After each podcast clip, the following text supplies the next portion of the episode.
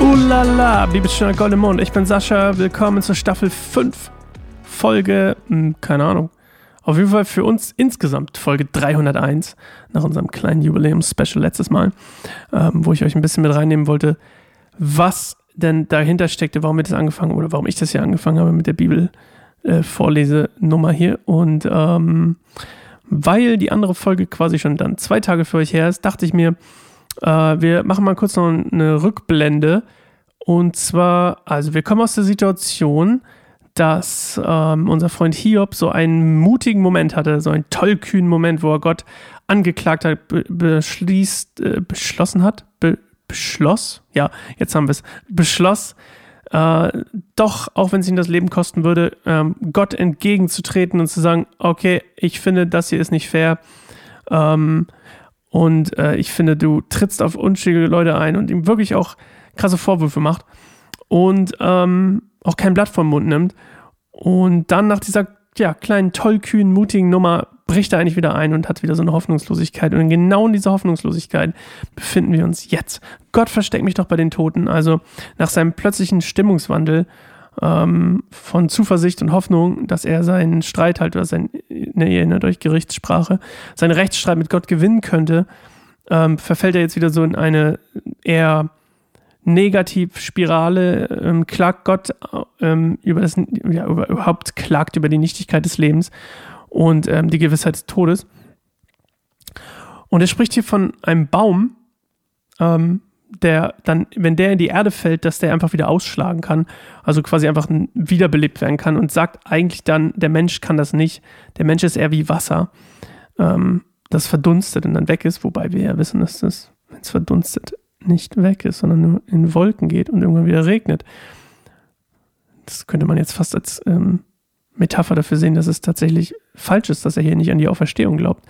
Weil ähm, für ihn ist der Tod hier absolut endgültig ähm, und er widerspricht hier so ein bisschen einer möglichen Auferstehung, auch selbst wenn er sterben würde nach seinem Leid. Ähm, und dann später aber in Vers 14 sind er nochmal darüber nach. Warte mal, ist das wirklich das Ende? Ähm, ja. Und dann fängt er an, darüber nachzudenken, dass der Tod vielleicht nur eine Art Wachablösung ist.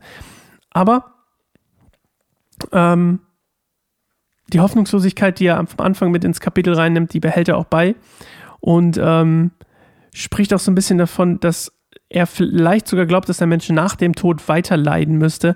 Ähm, Luther hat es zum Beispiel so übersetzt, dass das erkaltete Fleisch von Würmern gefressen wird und durch die Einsamkeit und Isolation von anderen Menschen, die dann zurückbleiben, er quasi ähm, weiterleiden müsste, weiter leiden müsste, weil er dann allein wäre.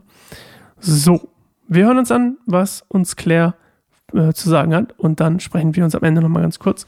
Ich hoffe, ihr habt die äh, ganzen Infos. Ich habe gerade überlegt, war das habe ich zu viel erzählt vorher? Und ist es einfach ein bisschen aus der Luft gegriffen? Oder könnt ihr das dann besser hören? Feedback wie immer gerne an sascha.keinesimmerbaum.org. Okay, los geht's. Wie vergänglich ist doch der Mensch. Wie kurz ist sein Leben und wie viel Leid muss er tragen. Wie eine Blume blüht er für einen Augenblick auf und im nächsten ist er verwelkt. Er verschwindet wie ein Schatten und hat keinen Bestand. Dennoch behältst du ihn auf Schritt und Tritt im Auge und mich stellst du vor dein Gericht. Kann denn aus einem schuldbeladenen Geschlecht ein schuldloser Mann hervorgehen? Niemals. Du bestimmst die Lebensdauer eines Menschen. Du legst fest, wie viele Tage und Monate er hat. Du schenkst ihm nicht eine Minute mehr. Wende deinen Blick wenigstens kurz von mir ab und gönne mir etwas Ruhe, damit er wie ein Arbeiter zufrieden auf seinen Tag zurückblicken kann. Wenn ein Baum gefällt wird, dann besteht Hoffnung, dass er wieder ausschlägt und neue Zweige treibt. Seine Wurzeln mögen im Boden altern und der Stumpf absterben.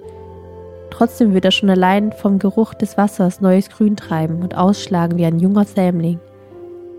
Doch wenn ein Mensch stirbt, ist seine Kraft verschwunden. Er tut seinen letzten Atemzug. Und wo ist er dann? Wie das Wasser eines Sees verdampft und ein Fluss versickert und austrocknet, legt sich der Mensch zum Sterben hin und steht nicht wieder auf. Bis der Himmel vergeht, wird er nicht mehr erwachen und nicht aus seinem Schlaf aufgeweckt werden. Ich wünschte, du würdest mich bei den Toten verbergen und mich dort aufbewahren, bis dein Zorn verbraucht ist. Du würdest mir eine Frist setzen und dich dann wieder an mich erinnern. Wenn ein Mensch stirbt, kann er dann ins Leben zurückkehren? Wenn es so wäre, würde ich jeden Tag, an dem ich hier kämpfe, sehnsüchtig auf meine Ablösung warten. Du würdest rufen und ich würde antworten. Und du hättest Sehnsucht nach mir, denn du hast mich geschaffen. Dann würdest du meine Schritte zählen, ohne dabei auf eine Sünde zu lauern. Mein Vergehen wäre in einem Sack versiegelt, und du würdest meine Schuld zudecken. Doch wie Berge einstürzen und Felsen von der Klippe rollen, wie Wasser Steine aushöhlt und Flüsse den Boden fortschwemmen. So vernichtest du die Hoffnung der Menschen. Du überwältigst ihn und verschwind Du überwältigst ihn und er verschwindet für immer. Du entstellst sein Gesicht im Tod und schickst ihn fort. Er weiß nicht, ob seine Söhne einmal zu Ehren kommen oder in Bedeutungslosigkeit versinken. Er ist ganz eingesponnen in seinen eigenen Schmerz und seinen eigenen Kummer. Also, Ihr merkt schon sehr düster, sehr hoffnungslos, wenn man so will. Und ähm, was ich ganz spannend fand, ich will mal gucken, was das, was das neue Leben schreibt. Ähm, lasst mich mal das ganz kurz aufschlagen. Ich bin ja richtig e-, exzellent hier vorbereitet. In Vers 5 und 6, da sagst, ähm, haben wir gerade gelesen, du bestimmst die Lebensdauer eines Menschen, du legst fest, wie viele Tage und Monate er hat und schenkst ihm nicht eine Minute mehr. Ähm, als ich das gehört habe, habe ich darüber nachgedacht, ist das gerade für ihn, er sagt ja hier eigentlich, und das ist ja auch manchmal so eine Glaubensfrage oder so eine Frage, die oft auch äh, im Glauben vorkommt, ist so die Frage nach, wer, also gibt es das Schicksal oder den freien Willen oder gibt es beides? Ich glaube ja zum Beispiel, dass es, dass es auf eine paradoxe Art und Weise beides ist. Gott, für Gott gibt es halt Zeit und Raum nicht so wie für uns. Das heißt, dementsprechend ist es auch für uns, glaube ich, schwer nachzuvollziehen, dass es, glaube ich, beides geben kann. Also auf der einen Seite das, was Hiob hier sagt, nämlich, dass das Leben von ihm komplett seine Dauer und seine Zeit und alles, was so drin vorkommt, eigentlich bestimmt ist, was ja auch stimmt, glaube ich. Und auf der anderen Seite wir trotzdem freien Willen haben. Das heißt, Gott weiß schon, was wir tun werden mit unserem freien Willen und hat auch schon dafür einen Plan für unser Leben, weil er ja alles, ich kann es nicht mehr, ich kann es nicht mehr erklären, merkt ihr das? Also ich glaube, Hiob ist hier auf jeden Fall der Meinung, dass Gott komplett alles im Griff hat und er eigentlich zumindest klingt es so, ähm, keinen freien Willen hat. Und auf der anderen Seite schwankt er aber immer hin und her zwischen seinen Entscheidungen, zum Beispiel mutig zu sein oder hoffnungslos oder, ähm, wobei Hoffnungslosigkeit vielleicht keine Entscheidung ist, aber ähm, er sich dann wieder aufrafft. Entschuldigung. Und ich finde das auf jeden Fall einen sehr spannenden Gedanken. Irgendwie mal. Ich finde das Thema sowieso spannend mit Schicksal und freier Wille. Ich glaube, wie gesagt, dass beides parallel existieren kann. Viele Leute würden mir widersprechen und sagen, es gibt nur das eine oder das andere. Oder beziehungsweise es gibt das, nur das. Und dann würde jemand anders sagen, es gibt auch nur das andere. Und ähm, könnt ihr euch mal reinstürzen, wenn ihr wollt. Das ist ein super spannendes Thema, was auch äh, vielfältig im Internet ähm, behandelt wird.